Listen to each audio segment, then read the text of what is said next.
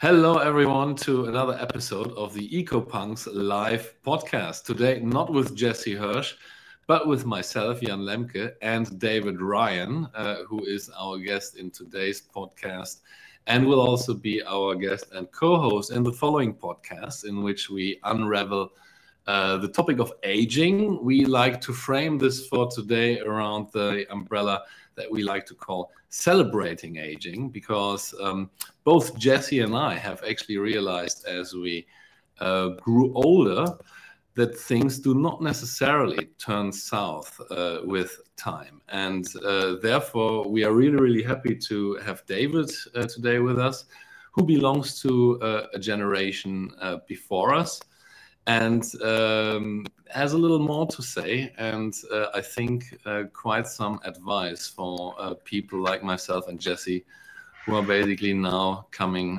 face to face with age. Hello, David. Welcome. Hello, Jan.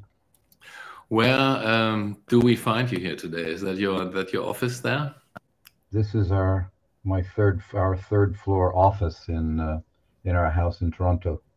Beautiful, beautiful. And it is wintry in Toronto and not as uh, Seattle West Coasty as it is in New York here, right? We've got an awful lot of rain and it's really springy. It's it's it's cold this morning, but yesterday it was 11 degrees and uh, which oh, all right, okay. For December is kind of balmy here. Yeah, exactly. Way too warm, way too warm. I, I would agree. Um, yeah, so uh, today we want to kick off a series of podcasts that we dedicate uh, to the topic of aging, celebrating aging. And uh, we want to do something a little unusual here today, uh, David and dear listeners, because we um, don't have a plan around the topic yet. Um, as I said, Jesse and I have been interesting, interested in the topic for quite some time. But the more we spoke about it, the more we actually realized what a big, big beast age is these days. Uh, we just read recently that people increasingly live up to the age of 100.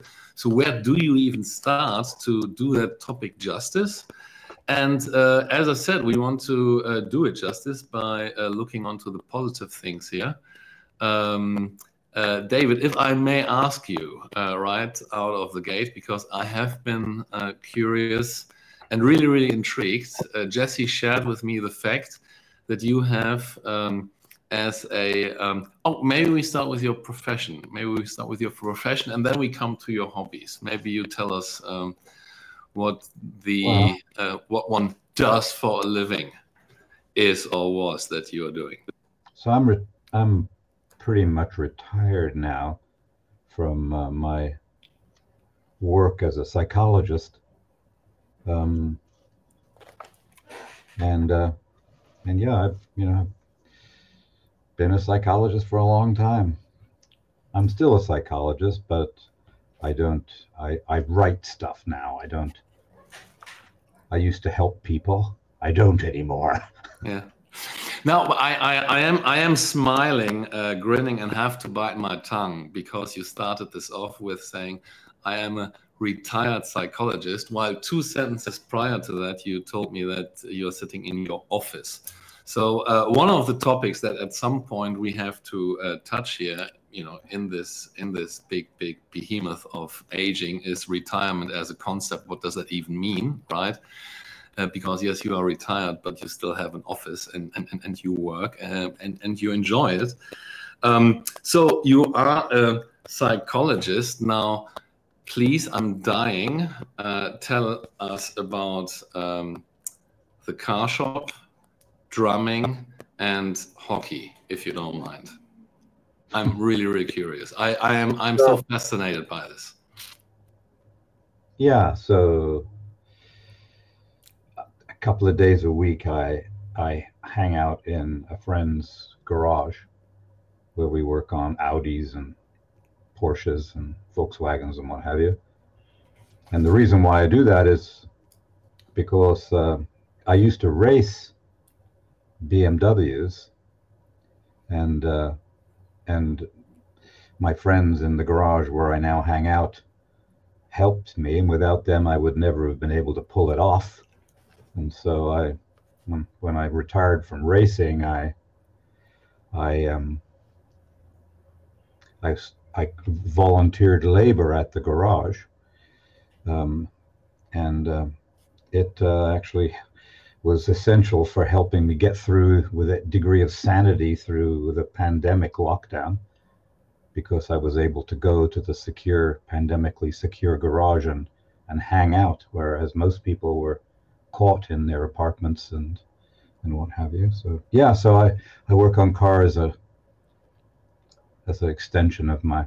I've always liked cars and have owned sports cars and racing cars, and then I play hockey. Um, I used to be a long distance runner, but um, after after decades of long distance running and pounding on my knees and back uh, from uh, connect, connection my feet my the connection of my feet to the roadway um, it became evident that I couldn't do it anymore and so I began right in the middle of my life I was about 40 I I think um, I began to uh, inline skate mm-hmm.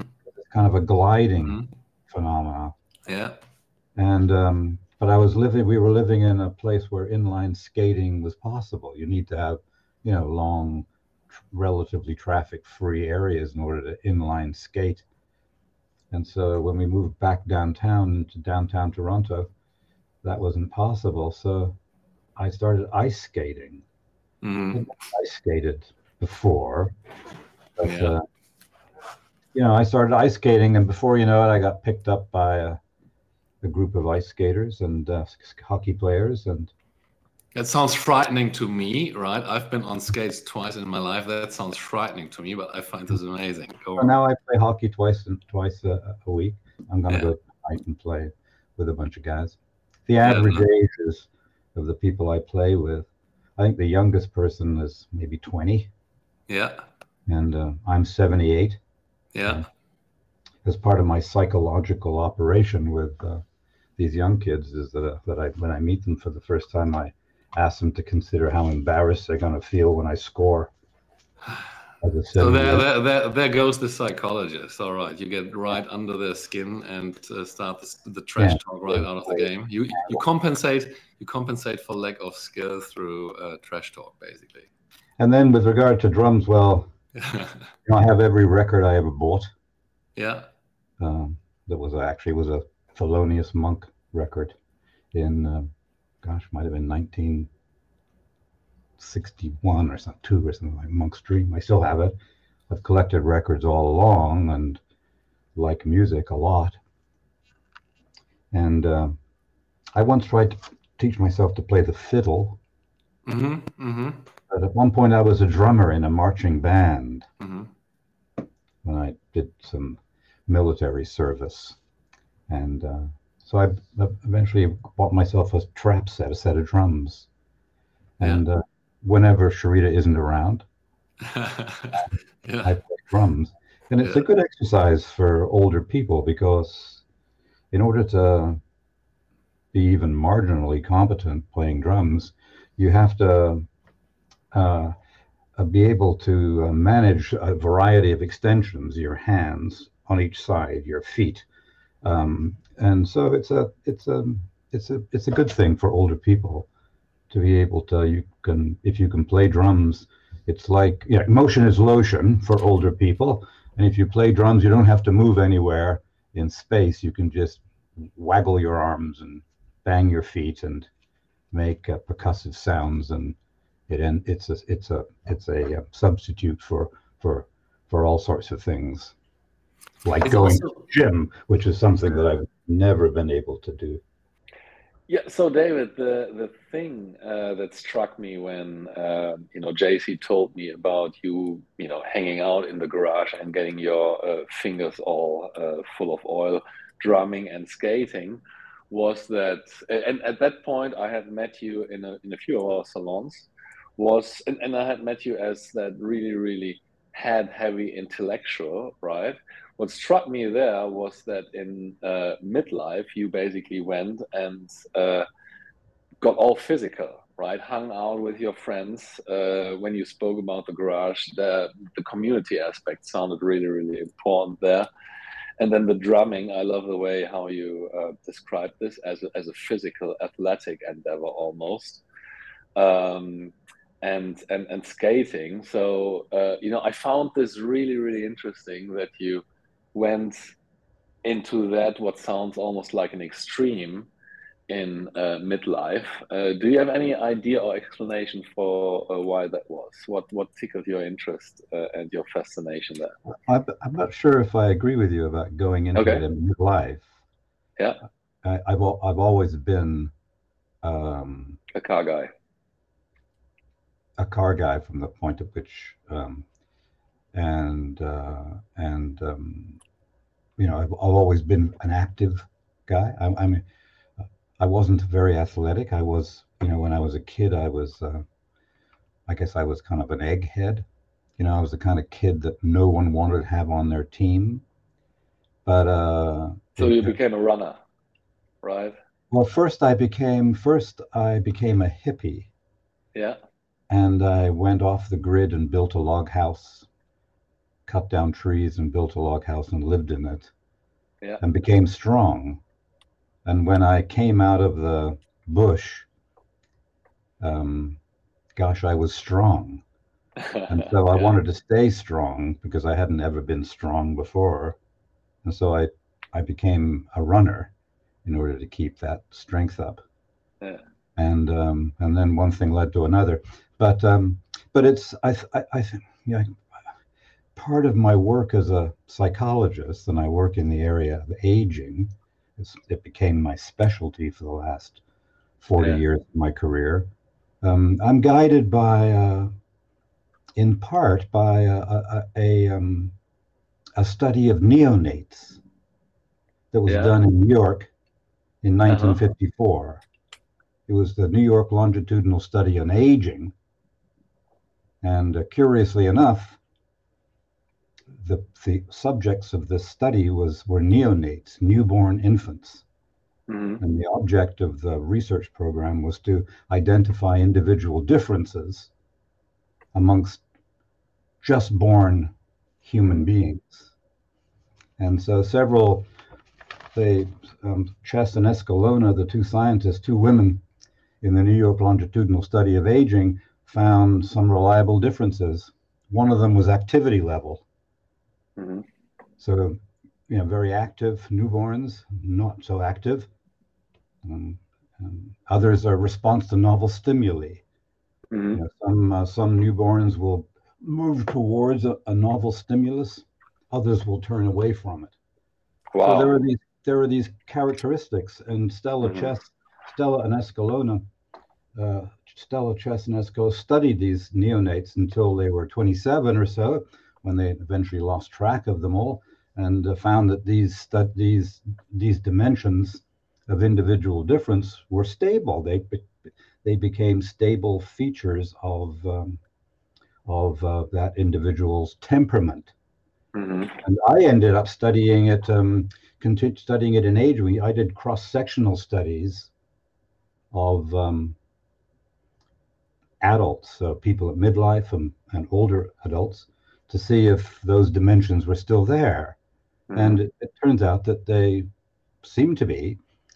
Um, and uh, I don't know if they're the same as when they were when they were when when when they were neonates. I haven't been I didn't wasn't able to prove that, but um, I think so. Therefore, what I'm getting at is that my athleticism and my intellectual temperament, if the New York longitudinal study um, uh, uh, were to have been done on a longitudinal basis, proving that the thing that was there upon birth is there also there at old age, then I would say that, that those characteristics were there to begin with. Okay. Like I was born active. I was born with a, a novel res- with a positive response to no- novel stimuli.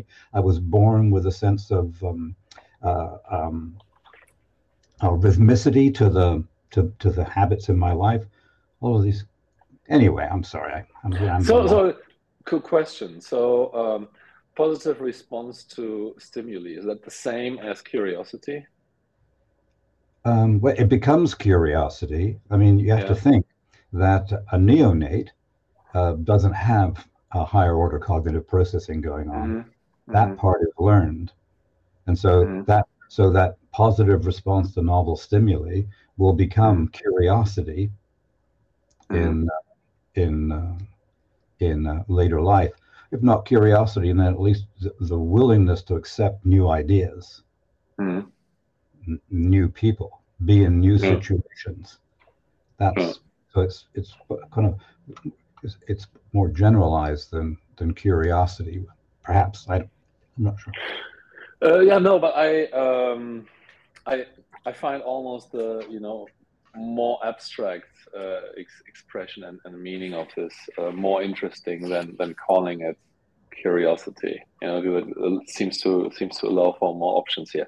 Would you say that these um, uh, two aspects, um, you know, level of activity and also uh, the positive response to stimuli, um, you said you studied aging. Um, help in aging? Help while one ages? Uh, I would say yes and no to that question. So, Mhm. for example, I I um, I worked um, and studied people with dementia, with Alzheimer's disease, and so um, and, and it was prompted by uh, a project that that I was involved with, um, in which they, people thought that taking allowing people with Alzheimer's disease to go into a park, a new pa- park, would be helpful for them, and um, so we they built we built the park, and we brought the patients in. We called them subjects, and uh, allowed them to do what they whatever they wanted. Some moved around, and some didn't. Um, so, uh, um, it, it- having a park is helpful if you're a person who likes to move around, and not helpful if uh, if you, if you if you don't. Um, a response to novel stimuli, similarly, imagine being uh, someone with a, a negative response to novel stimuli, someone who avoids change uh, and having dementia, hmm where you have no memory, and so everything seems new. right right right right So the world is continually confronting you with uh, a, a stimulus array, if you will, Mhm. that um, is antithetical to your temperament. Whilst, on the other hand, someone who has a positive response to novel stimuli um, would uh, not be, uh, not find the impact of memory impairment d- during a d- dementia uh, as problematic. Yeah. So, in answer to your question, you know, uh, is active high activity level and po- positive response to novel stimuli um, a good thing? Then I would say yes and no. So it, de- it it depending on depends yeah context, it all depends. And then the other side of it too is that um, uh, you know has to do with um, uh, well, yeah. There's this fellow. He's a German. His name is Paul Baltes Mhm. Who has one of the most prevalent theories of wisdom. And so, you know, what is wisdom? What does it comprise? And one of the features of the Paul Baltes model of wisdom is um, the acceptance of change as an as inevitability. So wise people accept change as a positive thing rather than a, so the concepts these are fuzzy concepts. And uh, and they they contradict one another at uh, various points because we wouldn't well maybe we would want to say that someone who doesn't have a positive response to novel stimuli shouldn't be shouldn't be considered wise. But then that's uh, uh, you know that uh, uh, presupposes our uh, definitions of and our understanding of what wisdom actually is But you know, maybe maybe we can briefly um, stay here for a, a second um, because I also, in, in different words, um, took note of that prior to our conversation. Yeah, I expressed it as shifting purpose, shifting identity, and shifting perspectives with age. And I could imagine that um, people experience this now, um, yeah, more often and more prominently as we get older, but also tends to age better or, or more aware. Where I'm going with this is that um, you know I I just asked myself the other day why is academic education right now uh, the privilege of the uh, 18 to let's say 24 26 year olds right why don't we um, for example uh, i'm getting off on a tangent here but why don't we say all right okay that's good for the first 25 years. For the next 25 years from you know 55 to 80 uh, go to school again at 50 if you want to right? So so so this change that shift i think as we uh, live longer and experience more um, don't you think that people will become more accustomed to um, yeah that change that shift? Yes and no. Mm-hmm. i think it all depends. And so you know for myself um, i've had a, a, a varied career. I you know I, I dropped you know i dropped out of school uh, and when I tuned in and turned on and went to the bush and built log houses, and uh, then came back, I, I finished my PhD. I forget how old I was when I finished my PhD. I was, I think I was in my 50s when I finished my PhD. Similarly, Sharita, my wife, whom you met, was uh, initially an occupational therapist and became tired of that and be- then re- returned to graduate school and became a doctor, Yeah. became another PhD. We're a family of PhDs in that sense. But you know, at the same time, that's because we both, in you know, we use your word curiosity. We both we both have a positive response to novel stimuli. We we accept and want uh, change for the most part, whereas others don't yeah and uh, for them to be required to do something, you know, they find a place in their lifespan where they're comfortable and everything stays the same and this matches their temperament and meets their needs, then feeling compelled that, you know, they're they're not doing the right thing if they don't change, uh, would be more problematic for them. So, you know, on the other hand, if you if you if you um, I, I, I suspect it was certainly in my case that, um, and Sharita's case as well, that when we were in graduate school, um, notwithstanding our own age at the time, that there were um, many older people. Mhm. Often, you know, not not surprise, not not um, it, it, it's not surprising to find ninety-year-olds who okay decided they want to get their PhD because they've always wanted to do it. That's that's interesting. Yeah, that, that that's interesting. I have not made that experience uh, in Europe. Ah. Um, uh, you know, so so I did not know this.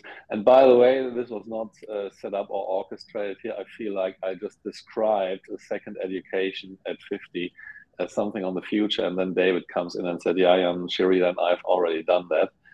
Uh, but uh, no, this is basically. Um, uh, yeah, validating my point that this is a beautiful thing that uh, gives you gives you gives you some more some more wind in the sails for the second half, right? That's amazing. I had no idea that you had done this.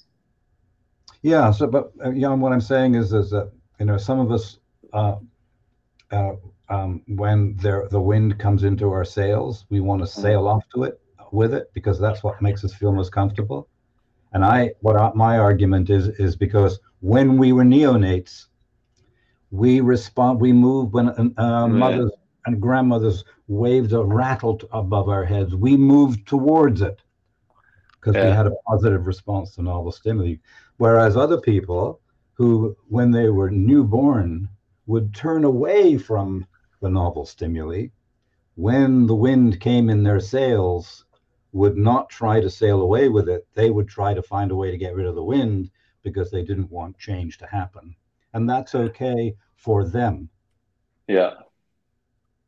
Now, now, may I ask you, uh, as a psychologist, right?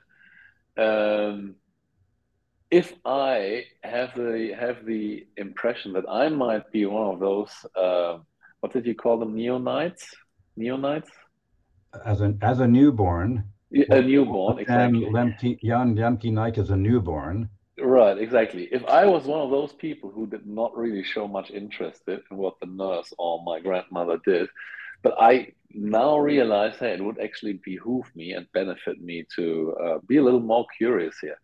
You know, what can what can uninterested people do to become more interested? The question is, what can people who have a negative response to novel stimuli do to make themselves um, to change themselves? Mm-hmm. I suspect that uh, you know it's it's like uh, uh, um, change in any other area. It's hard to achieve. It um, it's very structured. You would begin simply. I would have to yeah. devise. I would begin with a behavioral program for you, and a set of. Uh, I would have to understand what is rewarding for you in your unchanging life present. Yeah. And then uh, use those things to uh, uh to um, to uh, operantly condition you to be more open to different things. It would be a long, hard process. I don't know if we'd be successful, Jan. But you, you sound hopeful, David. You sound hopeful, and that is that is good enough for me. That is good enough for me. Now, talking about change, right? I'm I'm, I'm curious uh, since you studied aging.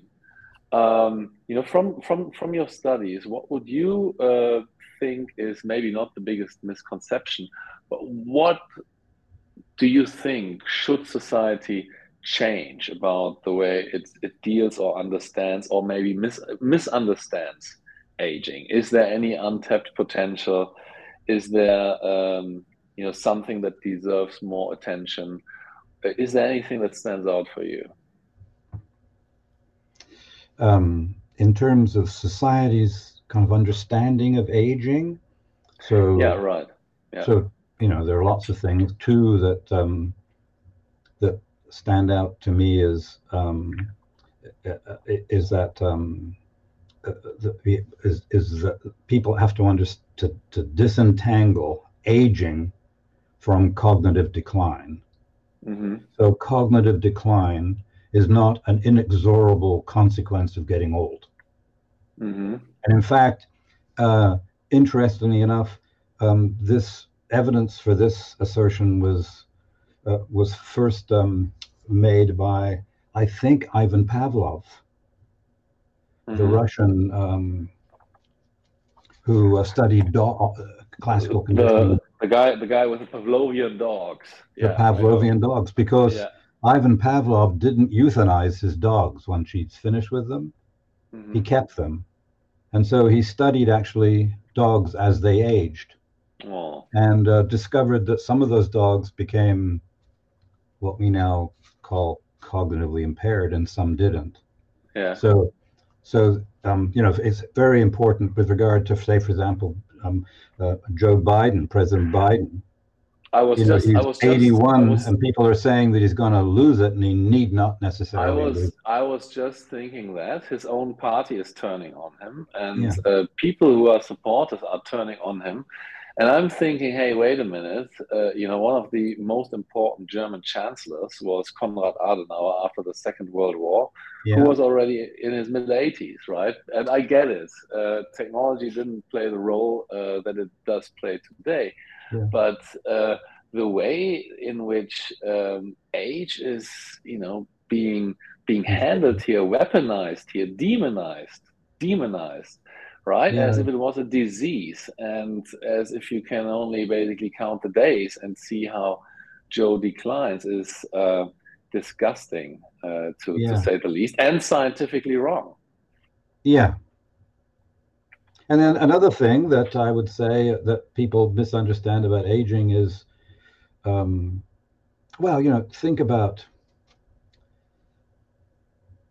think about um, think about uh, uh, like so how old are you when you're old mm-hmm. so it used to be that you know 65 yeah. people retired because they became too old to work at 65 i retired when i was 75 but and you the oldest person in the world that i have heard about was madame Calment who a couple of decades ago died in france at the age of 124 so yeah. this period between 65 and 124 how many years is that that's four five that's six decades 60 years and it has the same label old yeah whereas and, if you go if you go to other parts of the lifespan, like think about childhood, you have mm-hmm. neonates, you then you have infants, and then you have, gosh, I've forgotten what they are. It's been such a long time since I had children running around. You know, we have young children, and then teenagers, and then young adults, and and then um, um, uh, uh, uh middle age. So in the the 60 years as old, but the 60 years prior to that there are 10 or 15 different categories. So I right. think that's the thing that people misunderstand, and because what it what it ends up being um, Uh, uh, uh, determining is a, a, a, failure to understand that individual differences are much broader amongst older people than at any other point in the lifespan. Like, yeah, yeah. And you can break down more. Say it again. And you can break down old even further, right? Is it is it physically old? Is it mentally old? Is it maybe in terms of you know attitude old? And uh, what I also like about you bringing um, the definition, uh, the qualitative, the, the quantitative definition of the word old into play here with retirement, is that I think retirement was, uh, if I'm not entirely wrong, an invention by Otto von Bismarck and that must have happened in uh, 1880 something when the uh, life expectancy of people uh, was actually below 60 so people didn't even reach the retirement age. And then the uh, government basically decided okay for those who really get that old they really don't have to work now anymore. They've basically earned their keep. Let's give them their money. But since then right? Since then, life expectancy exploded by another four decades, uh, but our mindset remained uh, really, really focused on that 63, 65, 67 years of age retirement age. Yeah. Right. So I, don't, I, don't uh, if, that. It, yeah, I, I, I hadn't heard of Otto von Bismarck's uh, contribution to our understanding of age, but my thinking about it upon hearing it is that it's likely wasn't didn't have anything to do with making people's lives easier. It was an economic, financial. Was, let's give right. let's give a bone. Let's give of, a bone. Let's give a bone to the dogs. Yeah. Right. To those who don't count anymore anyway. Right. That was his retirement, his economic decision. But yeah. no one, no one was concerned whether um, their quality of life was exactly right. Right. Right. Right. Yeah you know? So so i, I find that interesting.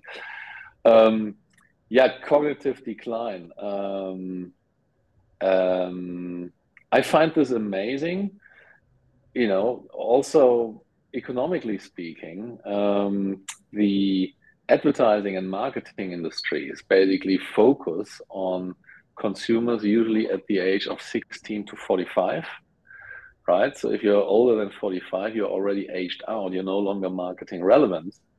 And now you have to ask yourself, okay, if the new life expectancy is 100, that means that once you age out of that 45 target audience age, there are going to be another 55 years during which either you or other people will spend money on behalf of you.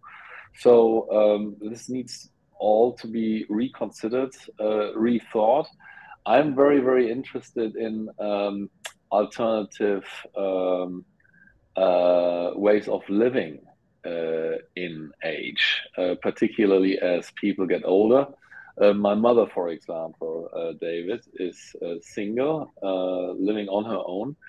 and she has a bunch of friends who she goes hiking with regularly. And a few years ago, they actually did discuss whether they should uh, buy a ranch, you know, set that up into quarters, and then move into that with a pack of uh, yeah 10, 12 retirees in order to yeah spend each other company, um, you know, create some community, but also um, help each other uh, practically, right? So I find um, that's super interesting.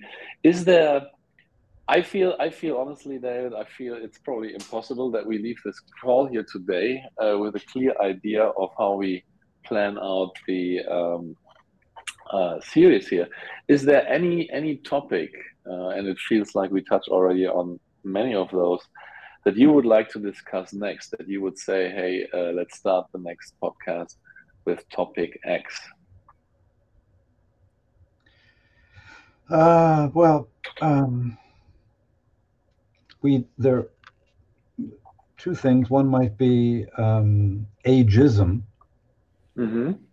and uh, I think that's kind of an extension of our conversation about you know what do people think about aging and what misunderstandings yeah. do they have, and that can lead to ageism, which I think is. Um, I worked my whole career um, in in this area of aging, uh, with one of the themes being tr- reducing inherent ageism mm-hmm. that has now um, run amok.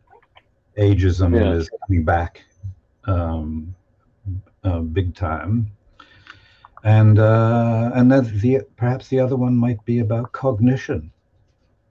Yeah, like, uh, you know, um, you know our continuation of our conversation about you know is is dementia an inevitability for older people and you know what is what, what do we mean when we say memory because people don't understand what what um, the way we think about memory these days and and um, you know. so those are two areas that are possible and we we also included in that uh, the idea of wisdom yeah. and what is it and it and is it a, is it true that people become more wise as they become older, or is that a myth? Yeah. Uh, uh, let's make that let's make that a separate one, a third one. Um, what I love about uh, cognition is also that people usually uh, see the brain as something that only gets less and less and less and less over time, right? But do not understand that you can actually build it up and, and, and train it. Um, I had a really, really fascinating uh, experience with my grandmother. I think she was thir- she was 82 or something, and then one day I visited her, and um, on uh, her nightstand was a, a, high school math book about um, uh, algebra and analysis, and I uh-huh. asked her, I asked her what what that was about. You know, what what is that doing on your nightstand? And she said, Yeah, yeah, uh, you know uh, I felt a little rusty. I um, thought I needed to refresh this a little bit. you know, and I thought I thought that's amazing. You know, 82. She was tutoring. She was tutoring an eighth grader in something, but um, um, you know, she was totally dialed into uh, you know still building herself and getting better at age, and not just thinking that it's like oh only downhill from here, 45. Um, so this is this is great. I took down um, ageism and and then in brackets misperceptions of age, uh, cognition, and then wisdom as a as a third one. Um, I think at one point as a, um, a, fourth one we have to also talk about uh, networks that um, the older populations in our societies uh, can and ultimately will build in the future, right? The fact that there is basically this mass explosion of uh, elderly people, 50 plus, uh, will automatically lead to uh, network effects. Um, and uh, maybe that is something that we then can talk in uh, the fourth section about after we've spoken about age, cognition, and wisdom, right? What is the what is the potential? What is the power of uh, elderly networks or uh, networks that are built and shaped by the elderly? Elderly is that a is that a terrible term? It sounds awful. Elderly. Do you even say that in English? Is that a good word to use? It sounds bad. No. No, does it not sound no, bad? Not, not, a good word to use. Okay, thank you. I yeah. thought so. I thought so. Sorry, David. Can you yeah, can you propose a better one? Well, most of the words that uh, are used to describe um, older people are, are not very happily received by older people themselves. Uh-huh. Like you know, senior citizens. That's that's that's uh, not so good. The the, the medical specialty for uh, for uh, for older people are geriatricians, and the specialty is geriatrics. Yeah. Older people don't like the idea of being referred to as geriatrics. You, you, you know what? I think people who are older. That, I think this is a really, really good topic too, a separate topic, right? Language and aging. Uh, because we call this series here celebrating aging. So we want to look at it through a, uh, through a positive lens. How can we? So you know, it's interesting, Jan. Let yeah. me interrupt. Forgive me, but yeah. when you say celebrating aging, yeah, the implication is, and uh, well, um, um, so you know, the implicate the one one one interpretation of celebrating aging is that we're going to talk about old people or getting old. Yeah. Yeah. But celebrating aging, you we could equally, as we have already today, talked about uh, neonates because they age as well, mm-hmm. and teenagers age. So celebrating aging could actually mean celebrating living or mm. celebrating the progression of time through life mm. rather than celebrating aging as a, a focus on older people. Like mm. it, there are these two. Do you get what I mean? Uh, I, I, I get what you mean. I mean, we obviously here want to talk about the older people, but I like the uh, framing uh, that you. So it would be celebrating older people. Right. Exactly. We're celebrating age, older age. There you go. Plus. Right. Um, no, the, but you know, let's come back to language that is being used and this that being perceived, because I um, think you're absolutely right, and and and the you know good efforts or well-intended efforts, more or less well-intended efforts of the industry to find good words are oftentimes even more consult, uh, more, more more insulting. Uh, for example, uh, somewhere I that's awful read uh, consumers being referred to as silver surfers because they basically have white hair now in age. I'm like, come on, please, you know, stop it. You know, that's that's making it worse. Stop. There was already. a great comic book called The Silver Surfer. Was there? Yeah, The Silver Surfer, a Marvel comic. Yeah, no. He, I, he wrote uh, he was silver and he, he was a yeah. male. And yeah. he rode a surfboard that was silver, the Silver Surfer. Yeah. No, that was that was something else. That was a target group um, reference here. Anyway, um, yeah, maybe we take that down as a as a fifth topic, uh, language that is being used in the in the context. No, this is great, David. Thank you very very much. Um, we will uh, set up the upcoming sessions here. The next one is going to be ageism and the misperceptions of age and uh, we will invite additional people to this and take it on from there and embark on our um, journey through the older age. All right. Thank All you very right. much. Have a great uh, week, everyone, and talk soon. Thank you. Bye bye.